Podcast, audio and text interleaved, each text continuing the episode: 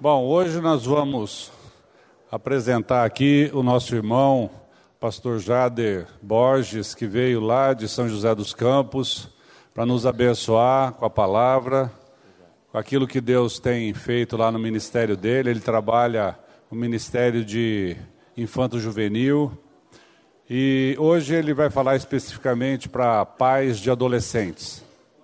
É um assunto que está é, bastante, é, bastante presente nas nossas vidas, em razão de tudo que o mundo tem atacado, tudo que o mundo tem apresentado através das várias situações das nossas famílias, mas a gente sempre está preocupado e sempre querendo investir no aprendizado e no conhecimento daquilo que Deus tem para nós. Então nós vamos orar e logo em seguida vou passar a palavra ao pastor, que vai falar um pouquinho do seu ministério, né? E já vai nos presentear com a mensagem do Senhor. Pai querido, nós te louvamos, te agradecemos por esse tempo que o Senhor nos concede. Obrigado, Pai, pela vida do nosso irmão. Que o Senhor o use para o louvor da tua glória. E é no nome santo de Cristo Jesus que nós oramos. Amém.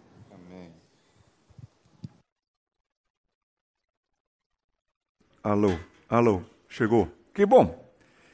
Obrigado, meu irmão Mário. Eu quero agradecer o convite, para mim um honroso convite, uma grande oportunidade. Quero dizer para vocês que eu tenho muito carinho pelo Paraná. Eu sou pernambucano, mas morei nesse estado, tenho uma filha paranaense. Eu estou quase com certeza de que os paranaenses chegarão primeiro no céu. É um estado muito bom. Sou bem casado com a Priscila. A minha esposa é filha de missionários suíços. Lá em casa deu certo porque foi uma combinação fantástica. Lá em casa foi a combinação do chocolate com a rapadura. E nós temos duas meninas. Uma com 23 anos, formada em Química, está indo para Portugal este final do mês agora para continuar o seu mestrado em Química lá. E também temos uma filha que estuda fonoaudiologia e procura investir o seu tempo com pessoas que têm deficiência auditiva para que possam escutar a palavra de Deus e o Evangelho e também trabalhar com pessoas que têm é, surdez, essas questões todas e não conseguem articular falas. Deixe-me só situar aqui para a gente poder começar ah, o estudo desta noite. Mas eu estava no Paraná aqui que região querida, bonita, mas fria. Muito fria. E devia ser por volta de umas 10 da noite quando bateram palmas lá em casa. Meu irmão, minha irmã, você pode ser a pessoa mais espiritual do mundo, mas 10 horas da noite, se alguém bater palmas na casa do pastor, é bronca. É problema, é briga ou é demônio. É impressionante. Um frio imenso. Lá fui eu atender a porta, um rapaz da igreja. E um rapaz da igreja, você pode colocar já, meu irmão, a história de um cachorro. Ou está com problemas aí? Isso, obrigado. Um frio imenso. Ele, meu filho, ele está frio. Pastor, tudo bem, tudo bem. O que é está fazendo aqui na casa do pastor essa hora, rapaz? Devia estar tá na cama. Porque eu estava indo para a cama. Pastor, eu vim me despedir do senhor. Mas se despedir de mim, você vai viajar, vai para algum local? Não, pastor, estou me despedindo do Senhor porque eu gosto do Senhor, estou me despedindo da igreja, estou me despedindo da fé. E eu disse, mas como é isso, rapaz? Não, não aguento mais, pastor. Segunda-feira é um tormento para mim, porque eu chego lá e os rapazes e as moças se reúnem no pátio da escola e eles contam como foi o final de semana deles. E eles aprontaram tudo, fizeram de tudo, beberam tudo, e quando chega na minha vez, e você fez o quê? Aí eu travo e eu fico, ah, eu, eu, eu, eu fui para a igreja. E eles, mas rapaz, igreja, tu está perdendo tua vida, tua juventude e tal. E eles têm razão, pastor. Eu estou perdendo a minha vida, estou perdendo a minha juventude, por isso estou me despedindo da igreja. Senta aí. Eu vou lhe contar uma história, e é essa história aqui, a história de um cachorro. Numa casa Miguel chegou com um pacote, com uma caixa assim, com os furinhos, com fita de laço assim. E ele chegou tão animado, todos aqui, todos aqui. Mas foi um todos aqui tão animado que ele não precisou chamar ninguém em particular. E antes que ele falasse a palavra surpre, ouviu-se de dentro da caixa um latido. Au! e logo tiraram um cachorro, esses da marca Cofap. Esses linguiçinha, salsichinha, alguma coisa assim. Quem aqui tem cachorro em casa? Cachorro é tudo de bom. Cachorro é maravilhoso. Você vai na padaria, volta, ele faz uma festa com você. Seu time perdeu, ele está do seu lado lhe apoiando. Deus tem a misericórdia dos que são da turma do gato, mas o cachorro é muito bom. E assim todos se apaixonaram pelo Faísca e deram o nome de Faísca. Ele não gostou muito desse nome, mas fazer o quê? Cachorro não tem muito direito à opinião, então ficou Faísca. Kleber, o filho mais novo, achava que Faísca estava precisando de um banho. Hora do banho, rapaz. Era um tal de Faísca, banho. Naquela semana ele tomou 12 banhos. Já Juliana, a única menina na família, queria brincar de casinha, queria brincar de boneca, mas os meninos corriam daquilo. O jeito era pegar a faísca para brincar de casinha, coisa que ele detestava. Também pudera, cachorro macho, nascido em Pernambuco, tinha que passar por grandes constrangimentos. Jaquinho estava na fase das descobertas. Como deve ser um cachorro pilotando um skate descendo uma escada? Silvia ficou com a impressão de que aquela criatura canina não resistiria muito tempo com aquelas criaturas humanas. E quando todos queriam brincar com cachorro ao mesmo tempo? Não, agora é minha vez. Você passou a tarde inteira brincando com cachorro e puxa para cá, puxa para lá, vai ver que é por isso que essa raça é tão compridinha, espichadinha assim. A verdade é que Faísca era criado como um rex, um rei. Mas quando foi um dia, ele olhou para aquela parede e disse: O quê? Eu só posso ir até ali? Olhou, ali tem uma porta, outra parede, e ele se sentiu tão limitado. Eu sou muito limitado. Quem me escuta nessa noite saiba de uma coisa: a vida cristã impõe limites, sim. A vida cristã tem os nãos. Não vá, não sente, não ande, a Bíblia, a Bíblia, sempre está com os nãos que são para o nosso bem, mas vai entender isso quando você é jovem. Quando você é um cachorro jovem, jovem, com tantas aventuras pela frente, a verdade é que ele ficou assim, muito entristecido, porque ele queria sair. E um dia, saindo com seu dono, eles estavam dando uma volta e ele viu um gato. E ele queria brigar com o gato, ele queria ir para cima do gato, mas aquele gato era um gato perigosíssimo, gato de rua, acostumados com embates. Naquela semana ele colocou três pitbulls para correr. Miguel, percebendo o perigo, disse: Não, faísca, aqui não, faísca, assim não, faísca, vem para cá. Faísca ficou com a impressão: Esse meu dono é um desmancha prazeres, é um estraga prazeres. Eu quero fazer, eu quero aproveitar, mas o meu dono não deixa. Muitas vezes nós temos a impressão de que o nosso dono é um estraga-prazeres, que ele não quer que a gente se divirta. Mas o pior dia do Faísca foi quando, num daqueles passeios com hora marcada, com corda guia, com limites, ele voltando do passeio, ele deu de cara, aliás, ele deu de focinho, com a gangue do Rufão e os cachorros mais doidinhos de Londrina. A gangue não acreditou que tinha cachorro ainda ali na corda guia. E eles cercaram e disseram: o quê? Cachorrinho preso, cachorrinho do papai. Aquele foi um dia terrível do Faísca, literalmente um dia de cão. Vamos para casa, Faísca. Faísca empacou. Vamos para casa, Faísca. Faísca queria ir com eles. Faísca queria ser como um deles. Afinal de contas, eles fazem o que querem. Eles vão por aí um deles deu um pontapé e o lixo virou. Estava servido o lanche da tarde. E dava para ver que de longe eles estavam tirando muita onda com a cara do Faísca. Faísca ficou jururu. Se Quinho quiser me mandar para a Lua, ele pode me mandar para Marte, para a Lua. Isso não é vida. Eu sou definitivamente um cachorro preso, prisioneiro, que não está tendo a oportunidade de aproveitar sua juventude canina. As crianças foram para o colégio. Silvia foi fazer compras. Naquele tempo tinha gasolina. Miguel estava no escritório. Faísca ficou sozinho no apartamento. Sem muita coisa para fazer, lá foi ele para o seu posto de observação. E de lá de cima, o que foi que ele viu? Ou pior, quem foi que ele viu? Exatamente. A gangue do Rufão voltando de uma cachorrada que é a balada dos cachorros Um deles até encontrou meia lata de cerveja jogada, bebeu tudo, chegou trançando as patas, uivando. Todos eles estavam demonstrando um contentamento, uma alegria. Ah, mas Faísca ficou com muita raiva. Porque eu não posso. Isso não é justo. Foi até bom que Miguel não entrou no apartamento naquele momento, senão ia levar uma mordida na canela. Afinal de contas, ele tinha tantos porquês, ele tinha tantos porquês. Por que não posso? Porque todo mundo faz até escondido. Por quê? Por quê? Tantos porquês e nenhuma resposta. Faz que você sentiu um morto-vivo dentro daquele apartamento. Se ele soubesse colocar CDs para tocar, ele ia colocar um do Ronivon, que diz assim: Tranquei a vida nesse apartamento. Se você não souber quem é Ronivon, pergunte para sua avó que ela sabe. E a imaginação?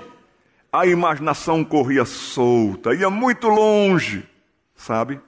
A gente sempre imagina que os lá de fora estão se dando muito bem.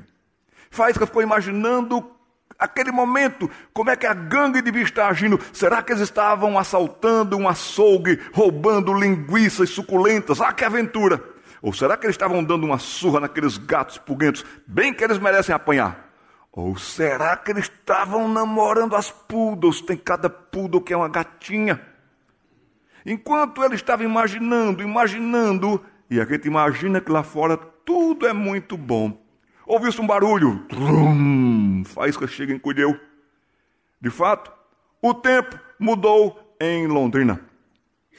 E nós usamos essa palavra para isso aqui: tempo. Mas também nós, quando saímos de casa, vemos a previsão do tempo, o clima. Como é que vai ser o dia de hoje? Como é que vai ser o dia de amanhã?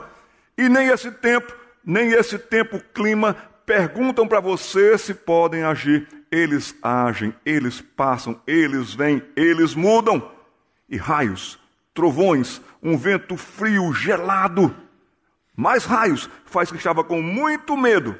Mas aí a porta abriu e Silvia entrou. E logo ele correu para os braços da Silvia. Eu quero dizer para vocês que na casa do dono de vocês sempre vai ter um abraço. Sempre vai ter um braço, Sempre alguém vai se preocupar com você. Na casa do nosso dono é assim: alguém vai telefonar para você, alguém vai buscar você, alguém vai encontrar com você, dar um abraço em você. Lá fora o tempo muda, o tempo passa que você não vê. Aqui dentro você vai ter braços e abraços. Faísca voltou lá para o seu posto de observação e agora começaram os primeiros pingos, parecendo metralhadoras. E a cidade se transformou num caos. Agito. Todo mundo querendo se esconder em algum local, se proteger em algum local. Mas a cidade estava caótica naquele momento. Silvia chamou Faísca. Aqui, Faísca. Mas ele estava tão compenetrado no que ele via. E lá de cima, quem foi que ele viu? Exatamente. Rufão e a gangue pegos no meio de uma crise e dava para ver que eles não estavam felizes, dava para ver que eles estavam assustados. Lá fora, quando o tempo muda, lá fora, quando a circunstância é outra e é contrária a você, lá fora você vai ter muito susto, você vai ter muitos medos. Você não vai ter mais controle de nada lá fora. Aqui dentro você vai ter ambiente, você vai ter aquecimento, você vai ter tudo isso. Aqui, faísca. Faísca nem ouviu. Faísca viu agora que os cachorros da rua estavam tentando entrar no local, entrar no outro, entrar no açougue. Sai daqui, bando de pulguentos! Cuidado, Rufão! Lá vem um caminhão! Bum! E o caminhão nem colocou o pé no freio, atropelou o Rufão, jogou lá longe. Lá fora, quando o caminhão da crise vem contra você, ele acelera, acerta, atropela e passa por cima. Tem tanta gente arrebentada pela vida, pela vida. Tem tanta gente que achou que tinha um controle de tudo e o caminhão da crise atropelou, passou por cima, machucou. Faz chega, fechou os olhos quando viu o Rufão sendo lançado lá longe, caiu lá na sarjeta. Cadê os amigos? Os amigos sumiram todos. Rufão estava todo arrebentado. Só faltavam confundi-lo com o carpete e passar os pés em cima dele. Lá fora a situação é essa. Faísca aqui. Faísca se virou e Silvia abriu um pacote de biscoitos cachorrex. O preferido entre dez cachorros. Ele chega, pulou para dentro do pacote de biscoitos. Eu quero dizer para você uma coisa. Na casa do seu dono sempre vai ter um bom alimento. Sempre vai ter uma coisa gostosa para você. Você sempre vai sair daqui alimentado, porque na casa do seu dono sempre vai ter alguma coisa para alimentar você. Lá fora não, lá fora a situação é terrível. Faísca, vamos buscar as crianças no colégio? Todo cachorro gosta de andar de carro. Silvia colocou agora a temperatura no carro bem gostosa, bem quentinha, colocou uma música. Quando Faísca olhou, quem estava procurando no lixo alguma coisa para se satisfazer e nem mais no lixo tinha Exatamente, Rufão. Nem no lixo ele encontrava mais alguma coisa para satisfazer as suas fomes e necessidades. Faísca parou, pensou, começou a refletir, porque essa raça de cachorro é muito reflexiva, viu gente? Ele começou a refletir: quem é o preso da história? Quem é o livre da história? Quem é que vive bem? Quem é que se arrebenta rápido?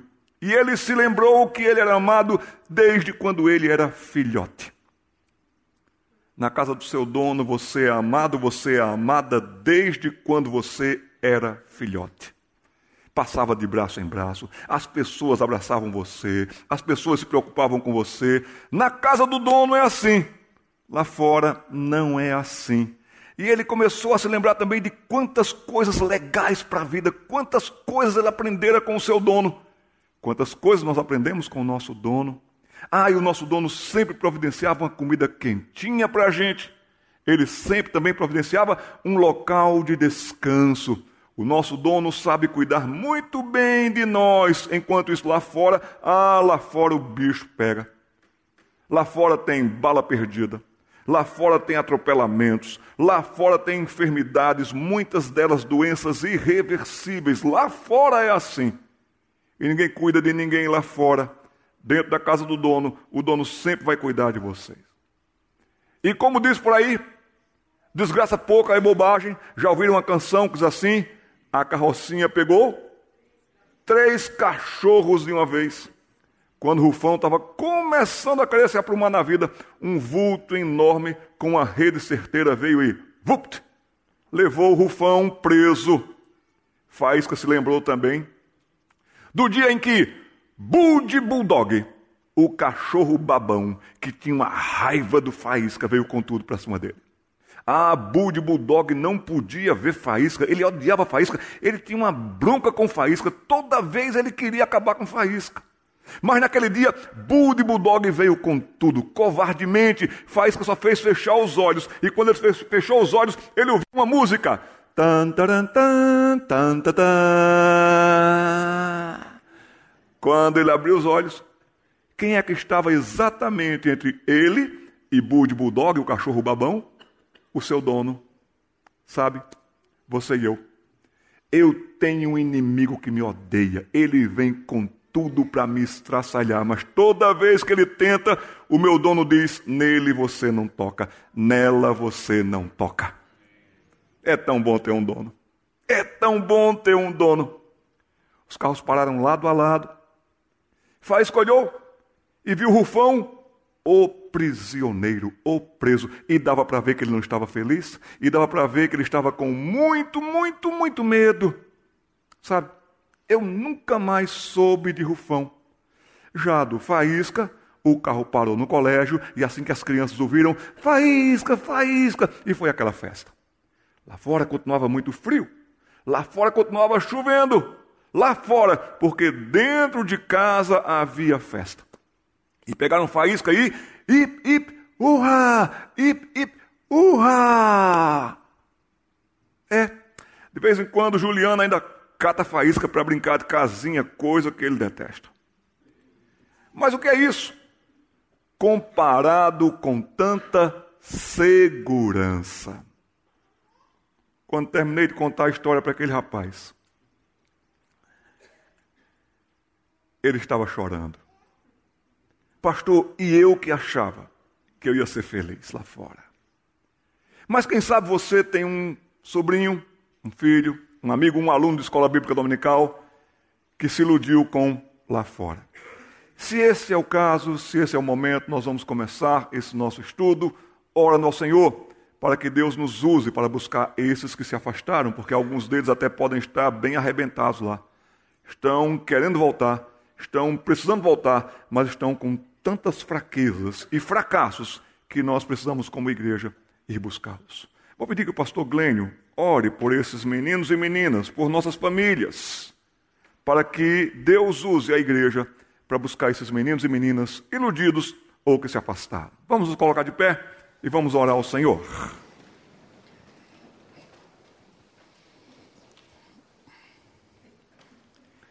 Pai,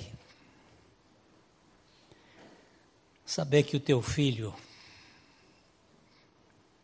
entrou na nossa raça para buscar cachorro purguento e deu a sua vida por nós. Dá-nos a graça de sermos instrumentos do teu filho neste mundo, para buscar aqueles que estão desiludidos com este mundo que não oferece nada e nada dá. Oh Deus. Pai, a nossa vida é tão curta e dá-nos agilidade para sermos instrumentos teus neste mundo. Amém. Para buscar as crianças, aqueles que são crianças fisicamente, mas também aqueles que são crianças espirituais. Opera na igreja um avivamento. Amém. Para que não sejamos meros espectadores, mas instrumentos do teu evangelho nesse Amém. mundo. Usa o teu filho para falar a tua palavra. Amém. E que Jesus Cristo seja glorificado hoje. Vidas sejam alcançadas Amém. e a tua igreja seja edificada Amém. para a glória do Senhor Jesus. Amém. Amém. Muito obrigado, pastor. Podem sentar, meus irmãos. Fico muito contente em ver vários amigos meus aqui, pessoal que a gente se encontra no Palavra da Vida. Pastor Holmes está aqui também conosco. Pastor, bom revê-lo, bom rever esse pessoal todo aqui de Londrina. A igreja estava em Corinto, como a igreja também está em Londrina, Campo Mourão, Apucarana. A igreja está no mundo. E ela deve ter um papel no mundo para orientar, para salvar, para instruir na verdade, para alimentar peregrinos, para que peregrinos cheguem em casa, cheguem no céu. A igreja está no mundo. O perigo é quando o mundo está na igreja. Assistiram Titanic? Quando os navios eles singravam os mares, quando os navios iam sair pelos portos e dos portos para ganhar o oceano, havia festa, as pessoas iam se despedir, banda de música, as pessoas até colocavam suas melhores roupas e iam para os portos para acenar para os seus queridos que estavam singrando os mares. E coisa linda é quando o navio entra no mar para transportar alimentos, transportar vidas, para levar experiências. Uma coisa bonita é quando o navio entra no mar. Mas lembra de Titanic? Coisa feia, terrível, assustadora é quando o mar entra no navio.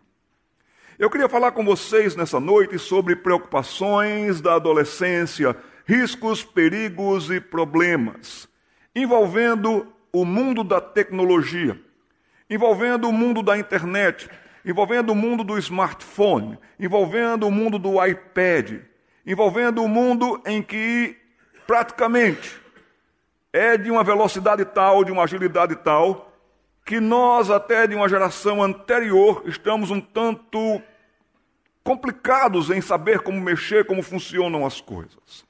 Vamos abrir a palavra de Deus na carta aos Coríntios. A igreja chegou em Corinto, mas os crentes de Corinto queriam conviver com o mundo, queriam aceitar tudo do mundo.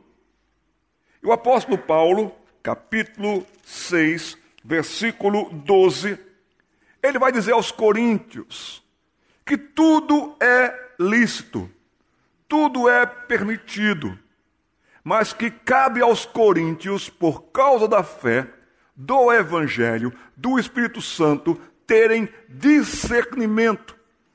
Assim, capítulo 6, versículo 12, ele diz: Todas as coisas me são lícitas, mas nem todas convêm. Todas me são lícitas, mas eu, ele assume para si esta responsabilidade, todo crente deve ter a sua responsabilidade, não me deixarei dominar por nenhuma delas. Sabe, tem coisas que dominam, e dominam muito rápido, e prendem e tornam cativos pessoas rapidamente, estão prisioneiras de vícios, de ideias, de propostas, de comportamentos. Todas as coisas me são listas. Posso estudar, trabalhar, posso me divertir em Londrina, mas tem trabalhos, tem diversões, tem amizades, tem questões que não convêm. E o risco é tão grande que há logo uma capacidade de prisão, de ser dominado. Eu não me deixarei dominar porque eu sei que eles têm esses objetos, essas pessoas, esses sistemas, esses esquemas, a capacidade de dominar. Mais adiante, nessa mesma carta, capítulo 10, versículo 23, ele vai usar da mesma fórmula. Ele vai lembrar aos coríntios do mesmo segmento. Todas as coisas me são listas, está aí no versículo 23. Todas as coisas me são listas, mas nem todas convêm. Todas são listas, mas nem todas edificam. E o que não edifica rapidamente destrói, rapidamente corrói, rapidamente pode acabar com uma carreira que estava indo tão bonita. Assim sendo, eu queria falar um pouco sobre os perigos do mundo digital e seus filhos. Alguns deles ainda pequenos, então, prevenção. Alguns deles já na adolescência, então, nesse aspecto, restauração, remédio, você deve tomar urgentemente algumas providências. Todos nós, aqui, ou pelo menos a maioria, nasceu na era moderna. Mas essa geração dos filhos e até dos netos agora nasceu na era pós-moderna. Uma das marcas da era moderna é a modernidade. E por modernidade, tomemos como luz elétrica. Os nossos bisavós não tinham luz elétrica na modernidade, dentro da era moderna, então nós tivemos acessórios maravilhosos, eletrônicos, batedeira, liquidificador, enceradeira, carros com mais disponibilidade de espaço, de movimento. Isso fez parte da era moderna. Os eletrônicos. Mas eletrônicos não viciavam. É certo que a televisão nos prendia até um tanto mais mas nós tínhamos mais tempo para a família, mais espaço para os amigos, mais espaço para a fé. No tempo dos eletrônicos era assim. Mas a partir dos anos 1980, o mundo começa a mudar e vem a mudança do século e começa um novo milênio e nós estamos agora num milênio que é um milênio digital, um milênio muito rápido. Todos vocês aqui sabem muito bem que nossas casas têm umas gavetas cheias de aparelhos de celular, que estão lá estocados, entocados. Então, o mundo da tecnologia, o mundo dessa pós-modernidade digital é algo muito novo, também é algo muito perigoso e é algo tão sério.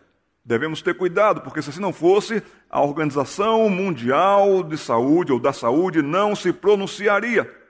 E pela primeira vez foi diagnosticado que o vício em games é considerado um distúrbio mental pela OMS, Organização, é, é Organização Mundial da Saúde. Isso nos afeta como pais, como professores, como pastores, como líderes de grupos jovens. Tem uma peça ali. E a gente precisa encaixar as outras peças ali. Mas para onde vai tudo isso? Como encaixar tudo isso?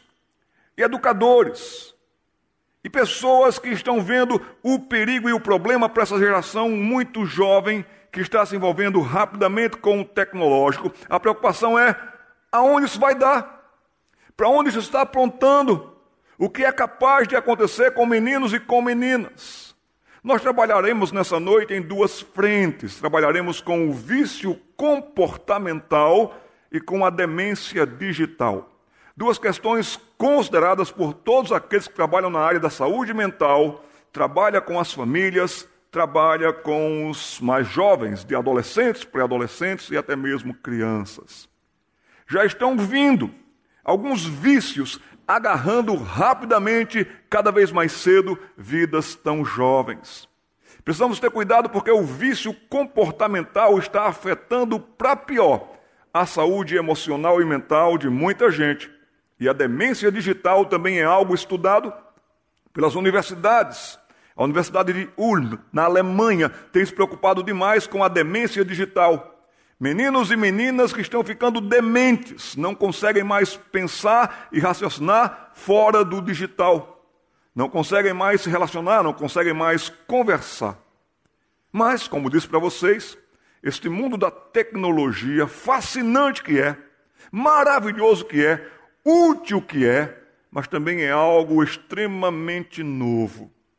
E isso que você tem no seu bolso, na sua mão, em sua casa, as autoridades médicas, saúde mental, psiquiatras, professores universitários e até mesmo os que trabalham e ganham rios de dinheiro com a tecnologia, eles avisam: cuidado, muito cuidado. O mundo digital requer muita atenção. Todos nós nessa sala, como disse para vocês, nascemos e crescemos e convivemos com os eletrônicos. Aí você lembra quando chegou televisão na sua casa, TV em cores, você assistia até comercial. Se você é da TV em preto e branco, mudou para TV em cores, até comercial da Omo, do Omo, você gostava de ver. Mas sabe, ali tem um outro aparelho. Por favor, pode mostrar já o outro aparelho? Pode passar? Desculpe. É no slide algo extremamente novo. Volte, por favor. É isso? É, eu confundi aqui. Aparelho, aparelho de televisão só tinha dois botões ligar e desligar e volume. Está ali. Obrigado. Aparelho aponta aqui, obrigado, querida. Fui eu que me confundi aqui. Só tinha dois botões: ligar e desligar, um botão, e volume, outro botão. Aí sua avó assistia. Novela, Meu Pé de Laranja Lima. Assistia ali. Mas a própria televisão cresceu e ganhou botões a mais. Aquele outro aparelho de televisão ali, com aquela marquinha no meio ali, tinha tanto botãozinho que a sua avó chamava você. Meu filho, venha cá, mude de canal para mim. Meu filho, venha cá. E agora? Como é que faz? E você até ria da sua avó. Ô, oh, vó. Hoje é seu neto que ri de você. Meu filho, venha cá. Como é que faz aqui que o celular travou? Vô. Ô, oh, pai. E muda. Esses são os tempos, este é o mundo. A geração atual, ela nasceu já no tecnológico digital. E aqui está o Dr. Richard Graham. Ele é de um centro hospitalar para consultas de adolescentes e ele mesmo tem tratado desse assunto: vícios da tecnologia. Adolescentes estão se viciando em tecnologia. Sabe?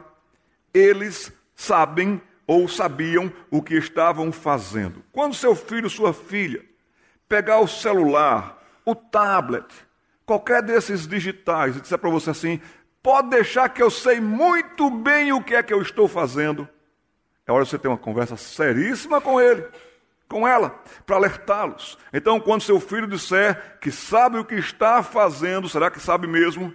Aqui está Steve Jobs.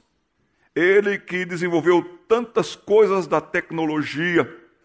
Quando o iPad foi lançado em 2010, nem é tão antigo. Ele passou cerca de 90 minutos numa apresentação do iPad, que foi uma apresentação primorosa. E ele mesmo dizia: o que esse dispositivo faz é extraordinário. Ele oferece a melhor maneira de navegar na internet, muito melhor do que um laptop e do que um smartphone. Na época havia essa comparação e o iPad ganhou. É uma experiência incrível, é fenomenal para ouvir músicas, enviar e-mails, é maravilhoso de digitar, de ver fotos. E ele convenceu a plateia durante 90 minutos a investir nesse novo produto, o iPad. Mas ele mesmo disse, no mesmo ano 2010, numa entrevista ao jornal The New York Times, meus filhos nunca usaram um iPad. E ele mesmo disse: limitamos a tecnologia em nossa casa ao máximo. Sabe? Ele sabia o que estava fazendo. Ele sabia muito bem.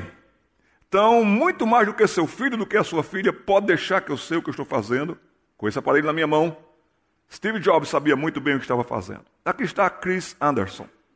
Ele é o editor em chefe da Wired. Trabalha com tecnologia de ponta, alta performance. Durante muito tempo ele foi o editor em chefe da Wired. Então, este homem disse, pai de cinco filhos, determinamos limites de tempo rígidos para o uso de qualquer dispositivo em nossa casa, porque já vimos os perigos da tecnologia em primeira mão.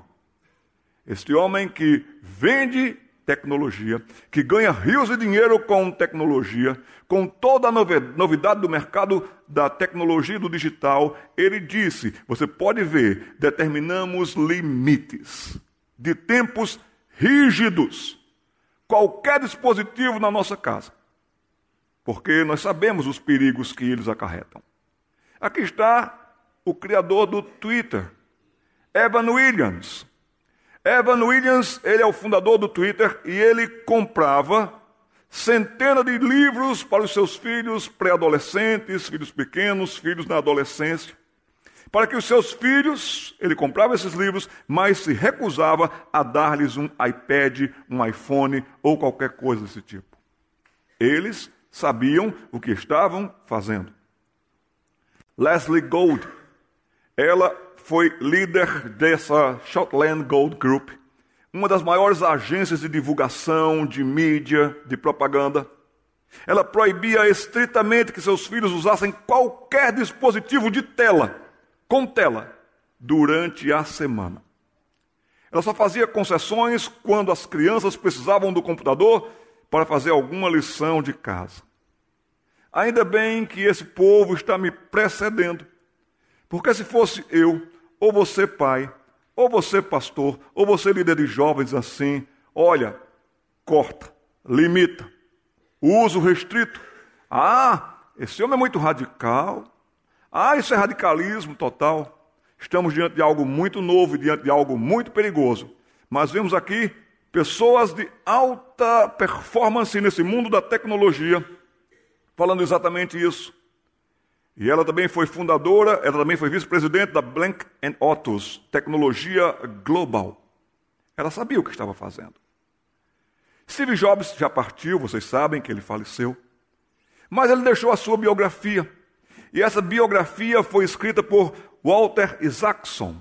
E ele disse: Nunca vi nenhum dos filhos do Steve com um dispositivo em sua casa enquanto conversávamos, conversávamos sobre, sobre sua biografia. E ele passou vários dias e momentos na família de Steve Jobs, colhendo as informações para a biografia. Dr. Adam Alter, psiquiatra, ele escreveu esse livro chamado Irresistível. Vale a pena você tomar nota desse livro, vale a pena você se inteirar, vale a pena você se informar.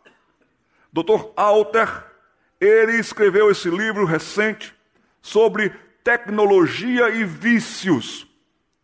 E ele até compara mesmo celular, iPad, iPhone, tablets, toda essa questão do mundo digital com as drogas, com cocaína, com heroína, com qualquer nesse sentido. E ele disse: pelo visto, os criadores de produtos tecnológicos estavam seguindo o primeiro mandamento do tráfico de drogas Nunca fique chapado com a sua mercadoria. Nós não estamos brincando. Nós estamos diante de algo muito, muito, muito perigoso. A Academia Nacional de Ciências, na sua área de processamentos, e aqui então eles têm um colegiado de psiquiatras, eles têm um colegiado de pessoas que estudam o cérebro humano, eles não assinam nenhum artigo sozinhos. Vários médicos leem e atestam então eles estão dizendo, e essa pesquisa aqui, esse trabalho aqui foi capitaneado pela doutora Anne Mary Shank. E também tem vários médicos aí com ela, vários cientistas da mente, do cérebro. E ele disse: O uso noturno de aparelhos emissores de luz afeta negativamente o sono. O tempo circadiano, que é o ritmo cíclico de 24 horas do organismo, e a atenção da manhã seguinte. Então, em linhas bem claras, bem básicas, nada de celular no quarto na hora de dormir. Nada de aparelhos que tenham tela na hora de dormir, porque ainda eles, afetam, eles avisam. Isso já está afetando dois terços dos adultos. Os adultos já estão sentindo os efeitos de uma ligação tremenda com a tela, com o digital. Como tem afetado? O uso de dispositivos eletrônicos emissores de luz para leitura, comunicação e entretenimento aumentou muito recentemente, diz a pesquisa do PNAS. Descobrimos que o uso desses dispositivos antes de dormir prolonga o tempo necessário para adormecer, atrasa o relógio circadiano, suprime os níveis do hormônio melatonina, promotor do sono, reduz a quantidade e retarda o tempo do sono REM, que é o sono mais tranquilizador, reparador que o organismo precisa, esse sono REM. E reduz o estado de alerta. E aí vem os efeitos pela manhã, que você já sentiu no seu organismo. Que você, pai, que você, mãe, que também lê, que também usa o celular para dormir, que fica mexendo no celular na hora da noite, até mesmo na cama. O uso de dispositivos emissores de luz imediatamente antes de dormir também aumenta o estado de alerta naquele momento. Você quer desligar, mas o seu cérebro não desliga. Que pode levar os usuários a adiar o horário de dormir em casa. E, no geral, descobrimos, dizem esses cientistas, que o uso de dispositivos portáteis de luz imediatamente antes de dormir tem efeitos biológicos que podem perpetuar, vejam bem, perpetuar a deficiência de sono e interromper os ritmos circadianos, os quais podem ter impactos adversos sobre o desempenho, a saúde e a segurança. Então, pais, vocês estão deixando muito o mundo digital invadir a casa de vocês. Seus filhos terem agora todo acesso, e eles quem comandam esses aparelhos na casa de vocês. Vocês estão prejudicando os seus meninos mais do que vocês imaginam, os seus adolescentes mais do que vocês imaginam. Os oftalmologistas estão preocupados porque tem aumentado a quantidade de casos de miopia já na geração mais jovem. Nós não estamos brincando. E olha o que esses cientistas chamam de enfermidade. Esta enfermidade moderna apresenta sintomas: cardiopatia, doença pulmonar e renal, falta de apetite, dificuldade para controlar o peso, baixa imunidade, pouca resistência a doenças, maior sensibilidade à dor, tempo de reação mais lento, oscilações de humor, funcionamento cerebral debilitado, depressão, obesidade, diabetes e algumas formas de câncer. Já pensou? Se você fosse comprar um aparelho e viesse com todas essas informações na capa, na tampa, mas saiba disso, ele vem com todas essas informações. E fato é, e caso é, que nada disso é novidade para você. E até você já tem visto isso no seu próprio organismo. Veja aqui como, por exemplo, vai dizer a pessoa, isso não acontece com você, não é falta de apetite, alguns irmãos aqui não têm esse problema, sabe? Mas também tem oscilações de humor. Está explicado a sua mulher aqui. Fica tanto tempo no celular. Tudo isso, que perigo. Geração vai, geração vem. E qual é essa geração agora? Nós já lidamos com a geração X, geração Z, geração Y, mas estão chamando esta geração de geração iGen. Esses aparelhos começam com Y, iPad, iPod. Uma vez minha filha disse, pai, compra um iPod, um iPad para mim, minha filha, aí não pode. Caro e tudo mais. Essa tem sido chamada de geração iGen. Quais, quem são então os iGens, ou iGeners, como querem dizer? E como se define uma geração? Uma geração é definida mais ou menos assim: características que definem uma geração que vai se moldando igual e ao longo do tempo em um contínuo. Aí começa a ver que aquela geração que está igual comportamento e num contínuo, num crescente, num dominante, então é a geração daquela questão. No caso agora, a geração dos iPads, iPods eletrônicos. Estes iDeans seriam os nascidos pós-extensão comercial da internet. A internet até é antiga. Mas em termos de comercializar, de acesso, de facilidades todas, começou mesmo para valer e pegou impulso a partir de 1995. Os iDeans são aqueles que estão hoje com até 23 anos de idade. Eles não têm memória antes da internet. Você tem memória da TV em preto e branco? Nem levanta a mão, senão você se entrega. Mas sabe, não adianta dizer para esses meninos: no meu tempo não tinha nem televisão. Isso não quer dizer nada. No meu tempo a televisão era em preto e branco. Não quer dizer nada. Ah, no meu tempo, enceradeira. Ele não sabe nem o que é.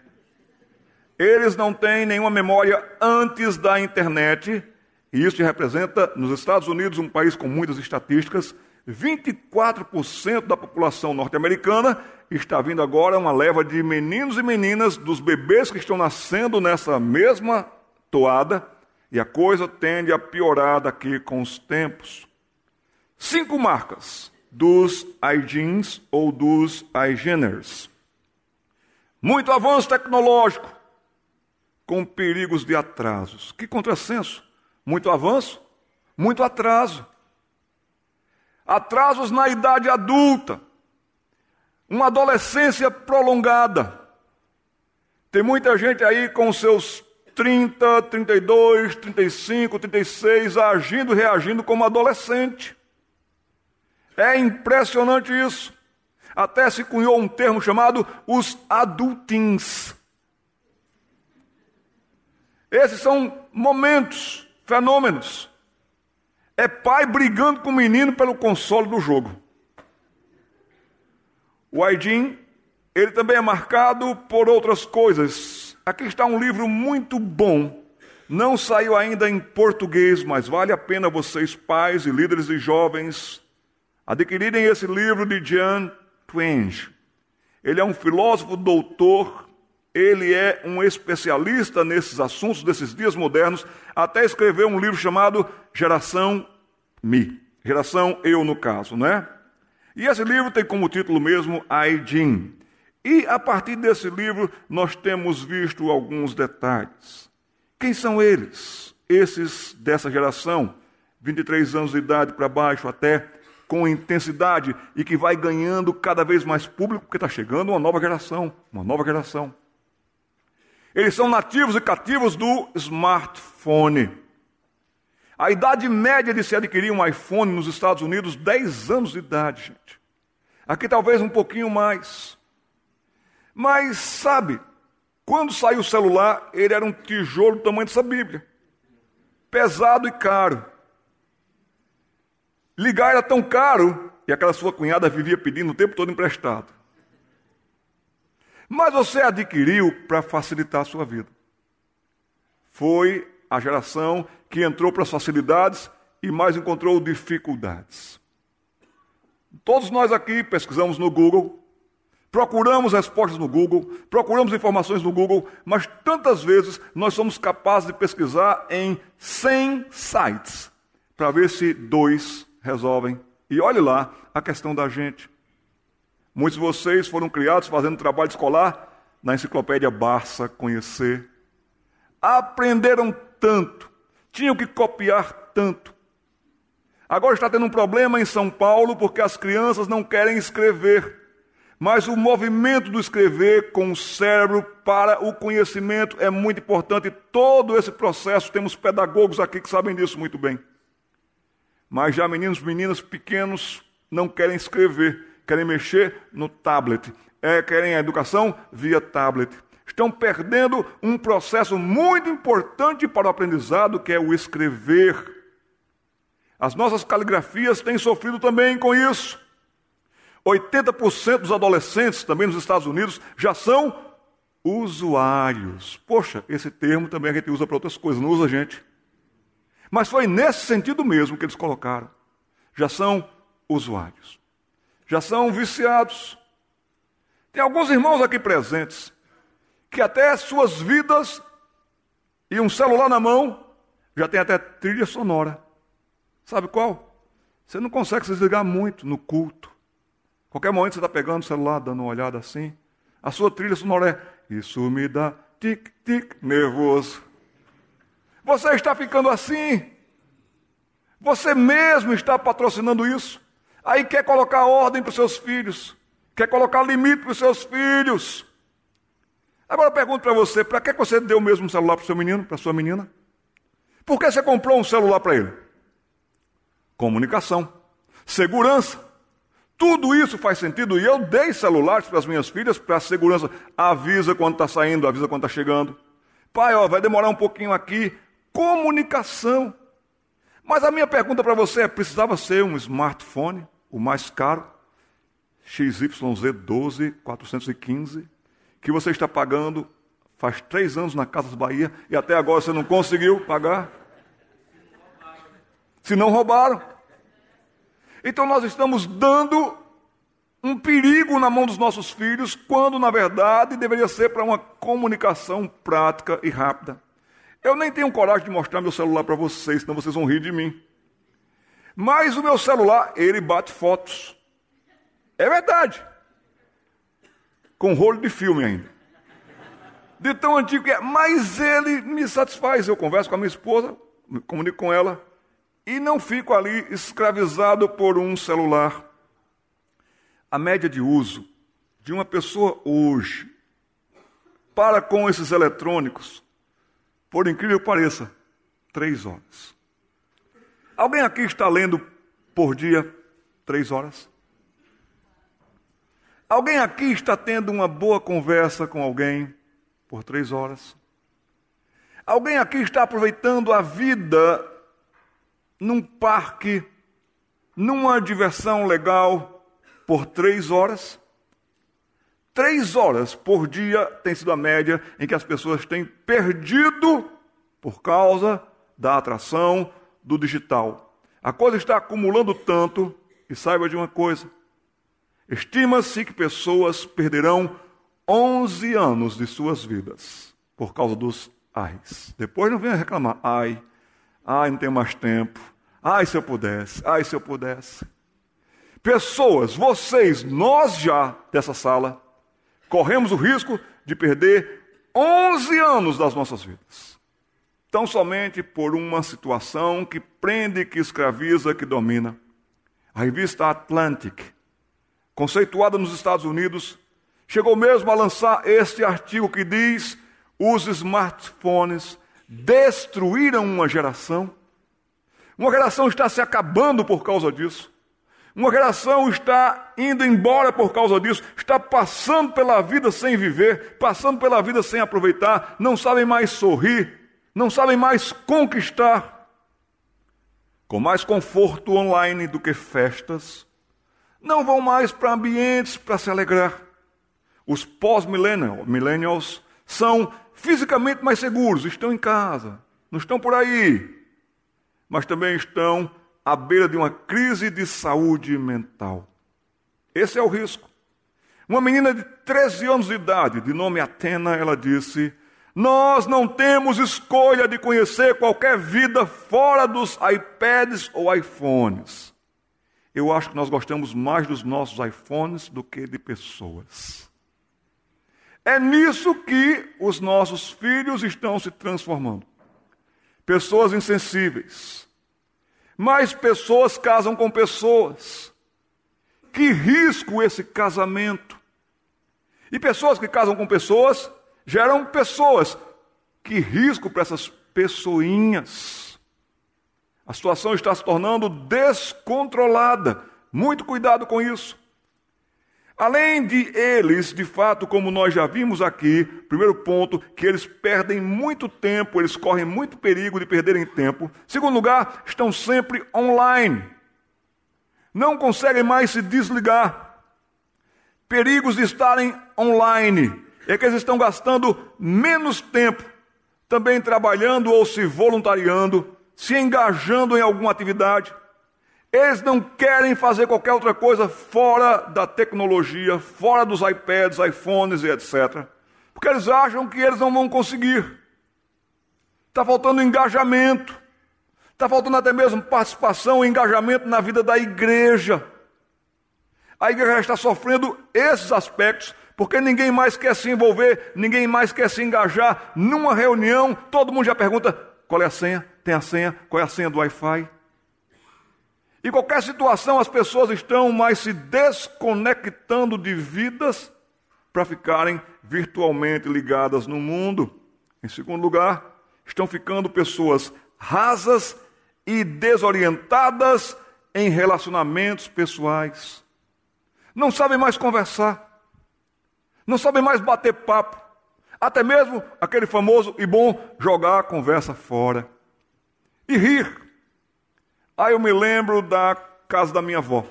A casa da minha avó tinha uma mesa grande, um bolo de fubá sempre prontinho ali na mesa para a gente degustar, café passado. Era uma cozinha grande, tinha um armário aqui que ela guardava as compras dela, aqui tinha uma geladeira Kelvinator com um pinguim em cima. Mas a gente ria tanto. E a gente se divertia tanto e contava as mesmas histórias. E todo mundo ria, todo mundo ria, todo mundo ria. Agora você vai na casa do seu filho que mora em São Paulo. Para entrar na cozinha dele, alguém tem que sair.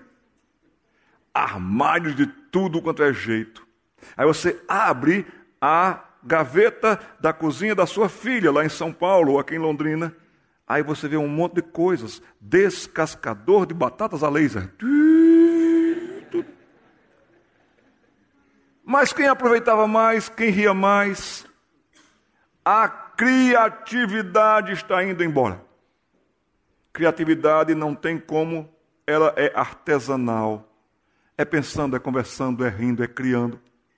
As crianças não estão mais pintando, as crianças não estão mais aproveitando da vida, as crianças não estão mais construindo, as crianças não estão mais sonhando, as crianças não estão mais se divertindo, as crianças estão agora se tornando prisioneiras de uma tela e assim, esses meninos e meninas estão ficando rasos em relacionamentos pessoais. E sabe, é mesmo algo notório já. Estão com dificuldades para com o sexo oposto. De chegar, de cortejar. Lembra quando você estava tentando conquistar a sua namorada? Ah, que dificuldade! Você tentou, tentou para cá, tentou para lá, você criava coragem. Você chegou naquele dia para ela e disse assim, querida, hum, eu tenho tanto para te falar, mas com palavras não sei dizer. Mas hoje é bem capaz que ele mande uma mensagem para ela. Ela responde: não digital. Não dá nem chance. Estão perdendo o interesse sexual saudável pelo sexo oposto. Ah, meu querido, minha querida, uma tela dá mais atração do que uma bela moça, do que um belo rapaz. Esses são os dias, perigosíssimos dias. E essa geração, Aidin, está ficando muito secularizada cada vez mais cedo e cada vez mais rápido. Cerca de uma pessoa em cada quatro já não frequenta nenhum serviço religioso. Não pratica também qualquer forma de espiritualidade privada, trazendo para o nosso contexto, também muitos meninos e meninas não estão fazendo o seu exercício devocional, sua leitura devocional, seu tempo com Deus. Estão tão ocupados com aquilo que preenche a atenção deles, que eles estão esvaziando a vida cristã. Não estão orando, não estão lendo a Bíblia. Mas isso, no geral, uma em, quatro, em cada quatro pessoas já não tem nenhum interesse mais por assuntos religiosos. Esses hygiens ou hygieners são mais propensos do que qualquer geração anterior a serem criados por pais religiosamente não afiliados.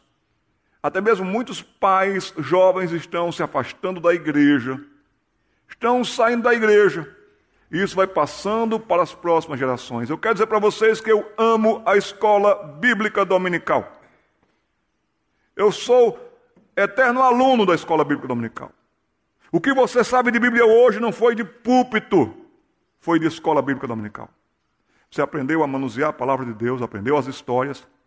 Aí, quando o pregador prega de púlpito, você absorve num todo para o seu crescimento. Mas o que está acontecendo hoje? Muitas famílias jovens passam da hora do sábado à noite, entram por aí afora, mexendo no computador, mexendo aqui, mexendo ali, vão dormir três horas da manhã, quatro horas da manhã. Ninguém acorda para vir para a escola dominical. E aquele fenômeno do atraso também acontece na escola dominical. Chega aqui fica dormindo na casa do professor. Aí decide, não, só vamos para o culto à noite, só vamos para o culto à noite. Estão tirando as crianças da escola dominical e a escola dominical das crianças. E isso o diabo está amando. Vocês devem amar a escola bíblica dominical. Não sabe o que é, pastor? Olha, crente que fala muito sabe o que é. Aí tem coisa. Sabe o que é, pastor? Eu já levanto todo dia às cinco e meia da manhã para tomar banho, tomar café, ir para a escola, trabalho, não sei o quê, todo dia, 5 horas da manhã, tenho 5 e meia da manhã, eu tenho que levantar. Domingo é o único dia que eu tenho para dormir. Mentira. Mentira. Se você acorda todo dia às 5 e meia da manhã, seu organismo biológico, seu relógio biológico vai acordar você que horas? 5 e meia da manhã. 6 horas da manhã. Você vai despertar. Aí você vai dizer, não, não, hoje é feriado, hoje é domingo, eu vou dormir um pouquinho mais. Você tira cochilos, é verdade, até você tira cochilos. Mas você fica enrolando. Eu acho que vem daí o verbo enrolar. Você enrola para um lado da cama, enrola para o outro lado da cama.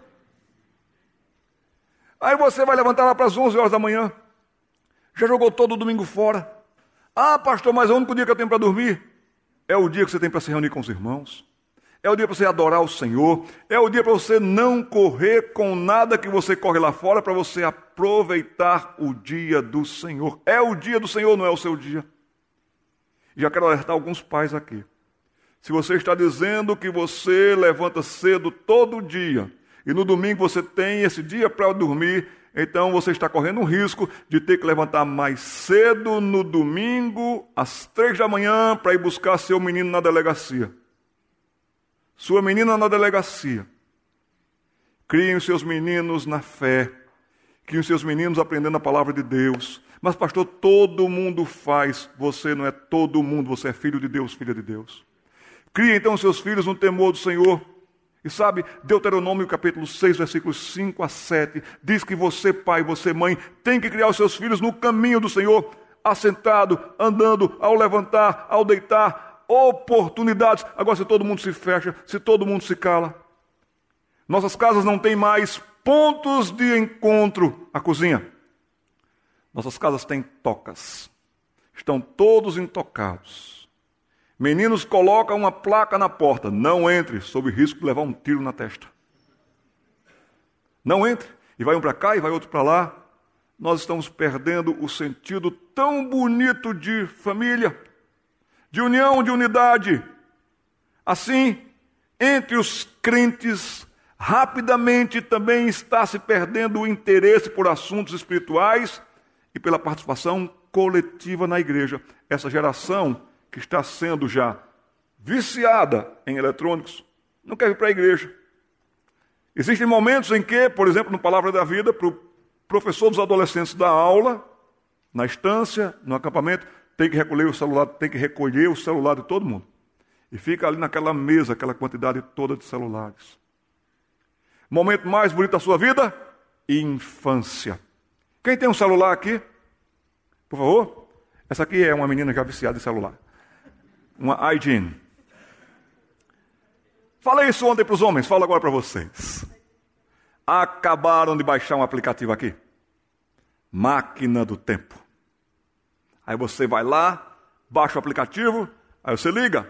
Aí aparecem quatro quadradinhos para você colocar quatro dígitos. E você pode viajar no tempo. Já pensou? Nesses dias modernos, eu duvido que a maioria de vocês aqui não iria colocar assim 2058. Eu quero ver como é que vai estar o mundo em 2058. Eu quero ver se finalmente o Vasco da Gama vai ser campeão em 2058. Eu, sabe, eu duvido que você queira ir para 2058, porque vai que lá você está com Alzheimer e não consegue mais voltar. Se você tivesse máquina do tempo aqui, você ia colocar, para a maioria aqui, 1900 e alguma coisa. Você ia voltar para a infância, ia voltar para o tempo passado, para você recuperar, para você consertar. Casimiro de Abreu tem um poema que eu amo, que diz assim: Ah, que saudade que eu tenho da aurora da minha vida, da minha infância querida, que os anos não trazem mais. Estão, de fato, acabando com a infância das crianças. As crianças estão perdendo a fantasia, o sonho. Meninas não sabem mais brincar de boneca nem de casinha. Precisa a avó ensinar. Meninos não sabem jogar peão, bola de gude, qualquer coisa desse tipo. Tem que os avós ensinarem. Então, o perigo também desse mundo tecnológico é a perda do interesse por assuntos espirituais e coletivos da igreja. Pai, vamos embora, pai, vamos embora, pai, vamos embora. Não quero para a igreja. Vai ter acampamento dos jovens, dos adolescentes. Não quero. Por quê? Lá pega internet, lá não pega internet. Não quer vir estão tendo uma percepção fraturada. Isso é muito sério, meus irmãos. Não conseguem e não querem se inteirar das coisas que não têm a ver com o mundo tecnológico. A dor do próximo, o sofrimento do próximo, uma campanha da igreja, não se interessam. Estão totalmente alheios e até se sentem bem assim, de ficarem tão alienados. Qualquer coisa, só uma fratura de ideia assuntos outros e dos outros não lhe chama mais atenção. Quem sofre, quem padece, porque estão ficando robotizados. Compreensão mínima. Só conectados com eles servem. Só conexões prestam. Para muitos deles estão perdendo a convivência. Em quinto lugar, estão sempre acordados ou dormindo em momentos errados para o funcionamento da vida. Lembra daquela opinião dos cientistas? Estão acordados em hora errada. Estão dormindo em hora errada. Estão correndo riscos de não compreenderem a dinâmica, a vida. Assim tem sido para muitos desses meninos. Vamos lá? Você pode passar, por favor? Passa aí para mim, por favor. Estou vendo ali na tela. Isso. Próximo slide. As noites são insônias. Já vimos que a luz digital prejudica o sono e muito. Estão se tornando inválidos para o dia seguinte e por um bom tempo do outro dia estão perdendo. São mais que perdedores. Estão perdendo, em média, três horas por dia, onze horas da sua vida.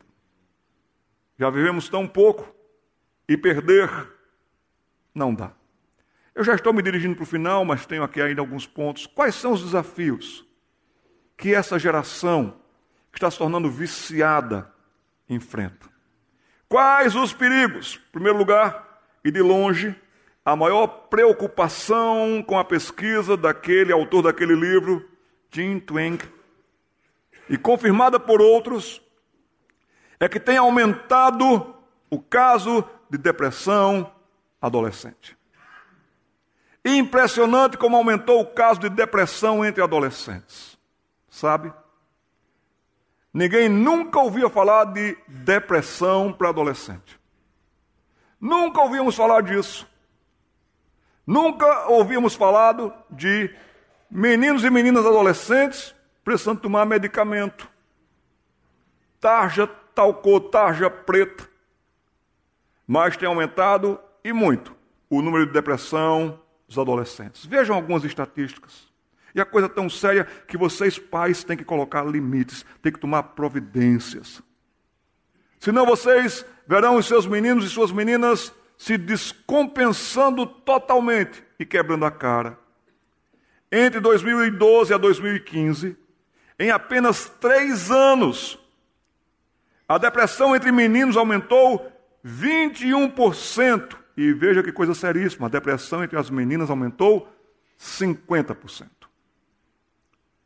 Mulher é mais impressionável. As mulheres, para conviverem com a crítica, principalmente tem a ver com o seu corpo, com o seu cabelo, mexe demais. Vou dar um exemplo bem prático. Você juntou um dinheirão para comprar aquela saia, mulher. Juntou o dinheiro, juntou o dinheiro, décimo terceiro, uns quatro anos juntando décimo terceiro para comprar aquela saia. Aí comprou aquela saia, linda saia. Aquela sua amiga invejosa que queria ter aquela saia não teve. Ela solta assim um veneno. Não ficou bom contigo, não, não combinou. Acabou com a saia da mulher. A mulher já vai querer pegar aquela saia, vai dizer assim: minha saia, mas não combina. Ô oh, minha saia, daqui a pouco sua saia vai sair do seu corpo, vai ficar lá na gaveta. Porque aquela amiga invejosa fez isso. Nós homens é diferente. Não gostei da sua camisa. Ele me responde: E daí? Você que pagou? Problema nenhum, meu querido. Vá cuidar da sua vida, eu cuido da minha. Vocês não têm ideia dos perigos que circulam contra os seus filhos e contra as suas filhas na internet. De colocações perigosas, colocações venenosas. Uma menina entrou em anorexia, porque alguém colocou que ela estava gordinha demais. Passou 10 anos e não se recuperou ainda. Como as coisas são seríssimas nesse mundo. E esses aumentos de depressão infanto-juvenil refletem-se nas taxas de suicídio Nesse período de transição, nesse período até mesmo o início desse novo milênio, até a taxa de suicídio entre adolescentes tinha decaído. Estabilizou-se ali no começo dos anos 2000, mas a taxa de suicídio adolescente tem aumentado novamente e bruscamente nesses dias digitais. 46% a mais de casos entre meninos e meninas de 15 a 19 anos que cometeram suicídios em 2015 e em 2007. Tão pouco tempo, de 2007 para 2015, 46% de aumento dos casos entre 15 e 19 anos. E sabe o que mais? Pessoas flertando com o suicídio, Pessoas optando pelo suicídio com a idade de 12 anos a 14 anos de idade. Duas vezes e meia mais. Meninos e meninas com 12 a 14 anos de idade se mataram, cometeram suicídio. Também meninos e meninas, riscos para essa geração, medos e pânicos, mas fobia. Fobia que é preciso ser tratada com medicamento, medicação pesada e acompanhamento. Tem tomado conta dessa geração, porque há agora uma ostentação comparativa. E as pessoas querem ter e não podem ter, e ficam com esses sofrimentos, com essas angústias. Isso se torna sofrimento, isso se torna angústia. Mas também há um grande pavor de serem diminuídos e ou ridicularizados, e vocês todos já ouviram histórias e notícias de pessoas que se suicidaram porque vazou uma foto de uma pessoa nua e a menina não aguentou e foi lá e se matou. Casos de colocar pessoas realmente diminuídas, ridicularizadas, terrível tem acontecido isso e muito. Também o pânico de não conquistarem. É uma pressão tão grande para ter, para ser, para acontecer. Pode, pode passar, por favor? Slide, isso, pode passar. Isso, posso, próximo. Aí, pânico de não conquistar. Cobrança, ridicularização, e aqui você não conquistou, não conquistou. A revista Cláudia trouxe essa reportagem muito séria. Aconteceu na cidade de São Paulo, um dos mais prestigiados colégios da capital paulista. Colégio Bandeirantes registra segundo suicídio de aluno em 15 dias. É uma coisa cruel, é uma coisa perigosa, devemos ter muito cuidado. Então vamos terminar com algumas dicas para os pais. O que é que os pais devem fazer? Pastor, Eu devo jogar o celular da minha filha no Rio Cocó? Não, não joga o celular da sua filha no Rio Cocó, que ela pula junto.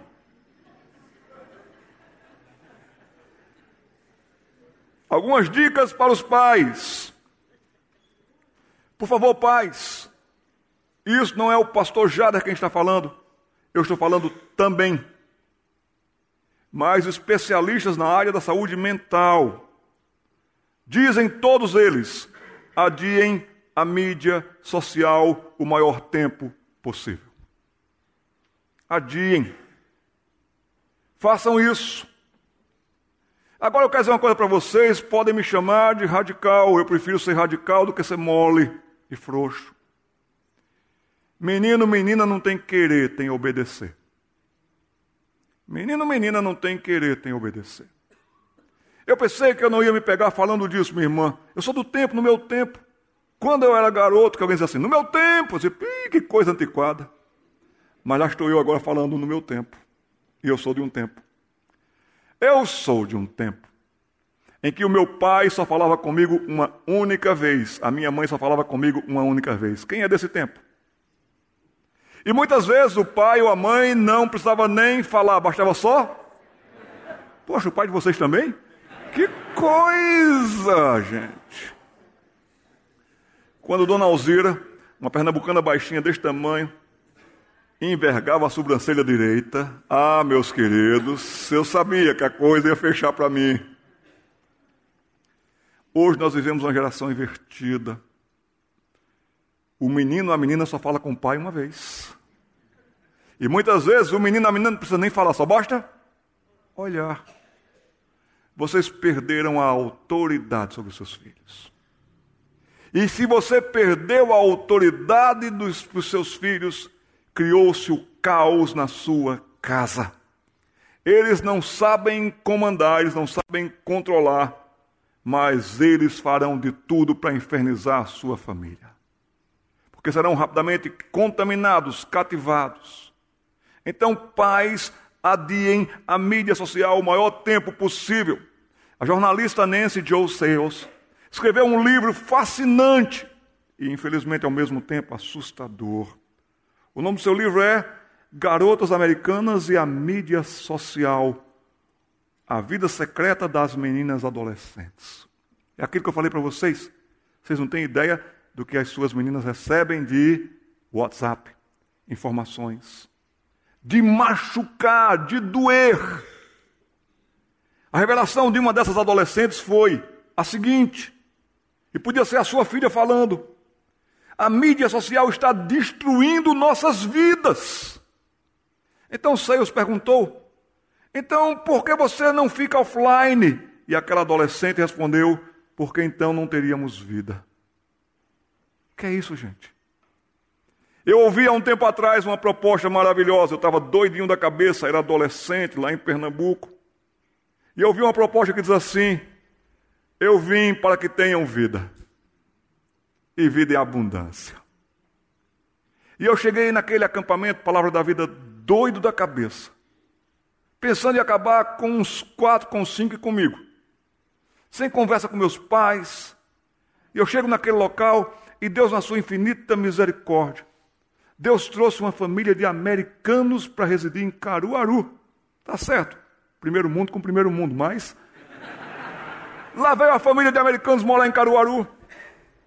E tinha um americano lá, Michael, um pouco mais velho que eu, que jogava bola muito bem. Americano jogar bola, a gente pensava que só jogavam beisebol, essas coisas todas, mas Michael jogava bola muito bem. Gente boa, bom caráter. Quando foi um dia, e eu estava ali com meus 17 anos louco, andando com os malucos, andando com o Rufão e sua gangue. Estava caindo o dia, acabando o dia, vindo a noite, trevas, e eu com trevas por dentro, pensando o que é que eu ia fazer de loucura naqueles dias, naquele momento, naquela noite. Passa Michael e Felipe. Jader, vamos para o acampamento? Era Páscoa. Acampamento? Eu li a revista do Pato Donde, então tinha o Guinho, Zezinho, Luizinho, pensei que era acampamento daqueles de barraca. Que negócio é esse acampamento, rapaz? Ah, um acampamento bem legal. E eles mexeram com duas áreas que eu sempre gostei muito. Vai ter muito futebol. Opa! E muita menina. Opa! Onde fica? Pau d'alho. pau d'alho era da pedra rachada, com a pedra lascada, com tudo que você pode imaginar de atraso. Como pode isso? Não vou não. Mas minha mãe estava atrás. Ele vai. Não, mãe, você vai. Quanto custa, Michael? 100 cruzeiros. Minha mãe foi lá dentro, pegou uma nota que tinha Floriano Peixoto. E entregou para o Michael. Eu tive a impressão que Floriano Peixoto piscou para mim. E entregou para o Michael. Quando vamos? Amanhã. Amanhã, minha mãe. Amanhã ele vai estar de pé. Não, mãe. Que horas vamos sair, Michael? Cinco horas da manhã. Cinco horas da manhã? Eu nunca estava levantando cinco horas da manhã. Estava indo para a cama cinco horas da manhã. Porque eu aprontava, saía por aí afora. Minhas irmãs e meus irmãos, chega cinco horas da manhã. Eu esperei que Michael parasse na porta da nossa casa com um Cadillac com ar-condicionado. Mas não, vamos de ônibus. De ônibus. A viagem de Caruaru para Recife foi boa. O problema foi do Recife para Paudalho. Já assistiram aquele jogo de rugby? Todo mundo se espremendo para poder entrar na porta do ônibus. E lá fui eu, sentei ao lado de uma senhora que fumava um cigarro muito fedorento. Parecia que ela fumava corda. De tão fedorento que era. Eu dizia, minha senhora está chegando? Ela era minha copilota. Não, não está chegando não. Falta tantos quilômetros. Faltando uns 10 quilômetros, Michael disse, vamos nos levantar. Porque a gente tinha que 10 quilômetros para poder sair de onde a gente estava até a porta, de tanta gente que tinha no ônibus. 10 quilômetros. Paramos no meio do nada. Eu me lembro muito bem, perto do meio-dia, um calor tremendo. Ficamos debaixo de uma jaqueira e o resto tudo era cana, cana, cana, cana para todo lado, canavial. Entrei em cana. E aí a Kombi não vinha, não chegava a Kombi para buscar a gente. Um rapaz chamado Moraes deu uma de educado. Vamos andando e a gente leva as malas das moças. Eita, moça, mala pesada. E a gente tinha que revelar, revezar nas malas. Depois que a gente andou uns dois quilômetros cana dentro, lá veio o motorista da Kombi. Oh, desculpa, trazer um pouco, a comida estava tão boa. A morrendo de fome. Chegamos no local. Foi a semana mais fraca do acampamento, palavra da vida. Eu quero dizer a vocês, e por favor, nunca desistam das programações da igreja, nunca desistam dos acampamentos. Vocês não sabem o que Deus pode fazer, Ele pode salvar vidas. Palavra da vida pensou em devolver o dinheiro umas três vezes. Não, mas vamos fazer, vamos fazer. Foi uma semana tão fraca. Eu queria jogar futebol, porque prometeram futebol. Naquele tempo as meninas não jogavam futebol. A gente tinha que fazer uma proposta, moça, fica no gol. Eu chuto fraquinho e pago uma coca. Nem assim.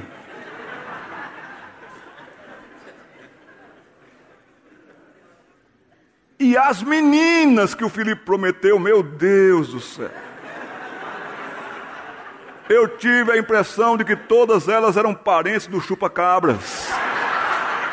Um bando de mulher feia. Não era como aqui. Ah, eu tenho que sair daqui, eu tenho que sair daqui. Como é que eu saio dessa fé bem evangélica? Fui lá na cozinha, encontrei Dona Severina preparando a janta. Ela devia estar fazendo uma sopa, legumes, ela estava cortando lá, picotando. Check, check, check. Ô, dona Maria, me diga uma coisa, como é que a gente faz para sair daqui? Isso era quinta-feira. Só segunda. Não. Aí eu apelei. E se a gente ficar doente? Porque eu ia ficar doente. Ela nem levantou a vista para mim. Os pastores oram por você. Meu Deus. Chegou a hora do culto. Aí lá, sentei lá atrás. Eu desconfio muito quem senta lá atrás, viu, gente? Sentei com tanta raiva, com tanto ódio, me sentindo enganado. O pastor começou a pregar um americano, Jorge Tais. Era semana de Páscoa. Ele começou a pregar sobre Jesus e Barrabás. Aí ele falou assim: se você faz isso, isso, isso, isso, seu senhor é Barrabás. E eu fazia isso, isso, isso. Aí, gente, Barrabás. Se você gosta disso, disso, disso, disso, você está gritando nesse exato momento por Barrabás e mandando crucificar Jesus. Poxa vida, eu faço isso, eu gosto disso. Ele foi falando tantas coisas de Barrabás que até eu olhei assim para ver se eu não estava com a camisa I love Barrabás.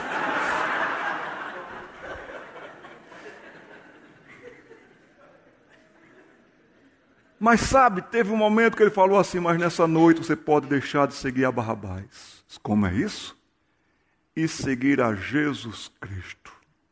Eu era filho de crente, neto de crente, bisneto de crente e companheiro de Satanás no inferno, porque eu ia para o inferno, queridos. Eu estava perdidinho, perdidinho. Só sei que naquela noite ele falou de Jesus Cristo.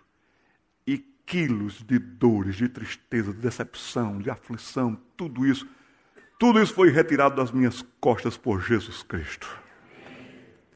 Eu vim para que tenham vida. Tem vida melhor do que a vida com Deus. Então nós precisamos pregar o Evangelho para os nossos filhos. Precisamos mostrar para os nossos filhos que nós somos peregrinos. Eu já estou treinando a minha primeira palavra quando eu chegar no céu. Eu não registrei, então você pode também fazer isso. Eu não vou cobrar royalties. Mas a minha primeira palavra quando eu chegar no céu vai ser essa: Uau! Porque vai ser fantástico mas nós não estamos treinando os nossos meninos para a eternidade, não estamos treinando nossos filhos para a vida eterna, não estamos treinando nossa vida para uma vida diferente, para melhor aqui, que Cristo tem para nos dar. Assim sendo, meus irmãos, se eu cortar isso aqui, não está ali não. A mídia social está destruindo nossas vidas. Mas também nós não teríamos vida sem a vida social. Então, por favor, retardem ao máximo que vocês puderem essa questão de redes sociais e tudo o que conduz para lá. Segundo lugar, orientem bem. Conversem seriamente com seus filhos. Eles precisarão da tecnologia, não tem como eles viverão nesse mundo tecnológico. Mas orientem muito bem os seus filhos. Estudem, leiam, orem. Estudos como esse precisam ser passados para os nossos filhos também até com mais detalhes. A mídia social é onde os adolescentes procuram a vida e também é o que lhes custa a vida. Precisamos ajudar nossos filhos a verem esse paradoxo. A mídia social, imprudentemente utilizada, perdão, maltrata e lhes custará algo precioso, inclusive a paz que os nossos filhos saibam lidar como todas as coisas me são lícitas, mas nem todas convêm. E eu não me deixarei dominar, porque domina mesmo. Que eles também saibam que todas as coisas são lícitas, mas nem todas edificam. O que não edifica, derruba rápido. Ensine os seus filhos, e sabe o que vocês poderiam fazer com eles? Leituras maravilhosas, biografias, leiam biografias com eles. Conversem com seus filhos. Tenham programações para as crianças, adolescentes e jovens na igreja de tal maneira que eles não precisem ficar conectados e elas existem. Agora requer concentração, suor e esforço. A melhor coisa para uma pessoa é o Salmo 4, versículos 7 e 8. Em paz me deito e logo pego no sono, porque só tu me fazes repousar com segurança. Por favor, querido, ponto 3. O controle dos pais é praticamente inútil depois que a vida social tem início. Então, antes disso e por toda a vida, ensinemos nossos meninos a terem uma consciência da presença de Deus. Deus está vendo. Eu tenho certeza que seus filhos, você e eu, não abriríamos alguns sites na presença da cota. Nós não abriríamos. Poxa, a cota está aqui, eu não vou abrir. Nós não abriríamos alguns sites, nem teríamos algumas conversas na presença da esposa do pastor Glênio, porque ela está aqui, se ela vê, que impressão ela vai ter. Mas, meus queridos, quem é ela? Quem é ela? E quem é Deus? Então, conscientize os seus meninos e meninas que Deus está presente, Deus está vendo. Sabe? Ensine os seus filhos também o caminho da santidade, não da esquisitice, mas da santidade e mostrem para eles claramente que uma conversa ou uma foto não tem mais retorno, só precipícios e prejuízos. Terceiro lugar, já estou terminando, talvez quatro pontos aqui. Dentro da sua casa, assuma o controle do Wi-Fi. Quem paga o Wi-Fi da sua casa? Você. Quem comprou a casa? Você. Quem paga a luz? Você. Quem pagou aquele aparelho? Você. Então quem deve ter o controle? Você. Eu queria incentivar vocês mesmos. E ainda dá tempo. reduzam ao máximo o Wi-Fi na casa de vocês. Tomem atitudes radicais, porque o inimigo sempre tomará atitude radical contra os seus filhos. Repito, tomem atitudes radicais. Porque o inimigo sempre vai tomar atitude radical contra os seus filhos, vai querer empurrar para as drogas radicalmente, para um relacionamento radicalmente, para desgraças radicalmente. Controle o Wi-Fi de dentro da sua casa, por favor, faça isso. Quem sabe, até tal hora do dia você tem o Wi-Fi, depois você vai lá e desliga. No começo eles vão estranhar, reclamar, até se já são adolescentes, mas converse com eles, recupere a autoridade para o bem deles.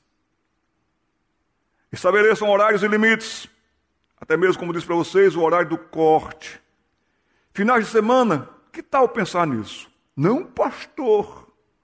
É você quem está dizendo, não foi nem seu filho, foi você que disse, não, pastor, eu vi na sua cara. Já pensaram e já pensamos em passar um final de semana offline? Ai, pastor, será que eu consigo? Está vendo como nós estamos? Um final de semana offline. Chegou na sexta-feira, desligou, sábado, domingo, você vai ficar tão bem. Experimente isso para você ver. Filtros e senhas dos seus filhos. Filtros para que não entrem em qualquer site e tenham as senhas dos seus filhos. Em último lugar, fora de casa, conectem sem smartphone. Falem com seus filhos. Você comprou mesmo foi um celular. Prometeram que você ia falar com todo mundo no telefone celular. Eu sou do tempo do molecular. Nossa casa era uma das poucas que tinha telefone. Aí toda a vizinhança usava o telefone lá de casa. Eu sou do tempo do molecular. Tocava o telefone aqui para eu chamar a vizinha lá. Meu pai dizia: molecular, molecular. Vivemos tão bem, meus irmãos, sem nada disso. Vivemos tão bem sem nada disso. Então precisou falar com seu filho, ligue para ele. Sabe, alguns pais estão tomando atitude radical, sem plano de internet com seus filhos. Quer conversar? Liga. Faz parte da segurança, faz parte das boas conveniências. Para mães de filhos pequenos, foi lançado o relógio Verizon Gizmo. Por favor, próximo slide. Não sei se já chegou no Brasil esse relógio. Mas é um relógio que, olha quem é que está chamando. Pode chamar, por favor? Próximo. Mamãe. Principalmente para meninos e meninas de 6 a 12 anos. Retardem ao máximo o contato com seus filhos. E assim eu desejo de coração que vocês aproveitem o tempo juntos, aproveitem o tempo em família, aproveitem para crescer, aprender, amadurecer e não deixem seus filhos se tornarem escravos da tecnologia. Tecnologia pode matar, nada substitui o convívio. Vamos orar ao Senhor. Amado Deus, que assunto que mexe com a gente, porque nós reconhecemos que nós gostamos Tantos de nós aqui já nos entregamos. Tantos de nós aqui até comprometemos a renda familiar, porque queremos ter o que a tecnologia brilhou para cima da gente. E com isso nós temos esfriado em casa, com a esposa, com o esposo, com os filhos. Não temos dado a devida atenção que um ser humano merece, qualquer deles, começando dentro de casa. Nós muito mais consideramos quem nos chama virtualmente do que quem conversa com a gente pessoalmente. Senhor, isso nos tem feito mal. Nós reconhecemos que isto é mal. É lícito? É. É útil? É concordamos com todos os benefícios, mas, Senhor, os malefícios são tantos, os perigos são imensos e os problemas decorrentes de tudo isso podem começar e não ter mais hora para terminar. Então, nós queremos pedir ao Senhor perdão e queremos pedir ao Senhor sabedoria e queremos pedir ao Senhor fé e queremos pedir que tenhamos uma vida tão dependentes do Senhor, tão ligados ao Senhor, vida em comunhão com o Senhor e com os irmãos, que a gente possa ter discernimento para saber ligar, saber desligar, saber usar e saber viver. Ajude os pais de crianças bem jovens aqui a colocar em prática princípios protetores para seus lares e filhos. Pais que já têm os seus filhos até mesmo viciados na internet. Ó Deus, dê sabedoria e orientação e até mesmo condições de essa igreja pensar mais dinâmicas de tal maneira para abastecer e assistir com a palavra essas famílias. Aos líderes e adolescentes, que eles possam conversar claramente, abertamente com eles e mostrar para eles que tudo é lícito, mas nem tudo convém. E tem perigos aí. Fique com esse meu povo querido aqui do Paraná. Que Deus abençoe o seu lar. Que Deus abençoe a sua família. Que Deus abençoe a saúde mental de todos os seus queridos, em nome de Jesus. Amém. Muito obrigado, meus irmãos. A Livraria PIB Londrina procura selecionar cuidadosamente seus títulos e autores a fim de oferecer um conteúdo alinhado com o Evangelho de Jesus Cristo. Bíblias, livros de teologia, devocionais, literatura infantil, biografias, comentários bíblicos e muito mais. Dispomos também de um acervo de CDs e DVDs das mais de 5 mil mensagens ministradas na primeira Igreja Batista em Londrina.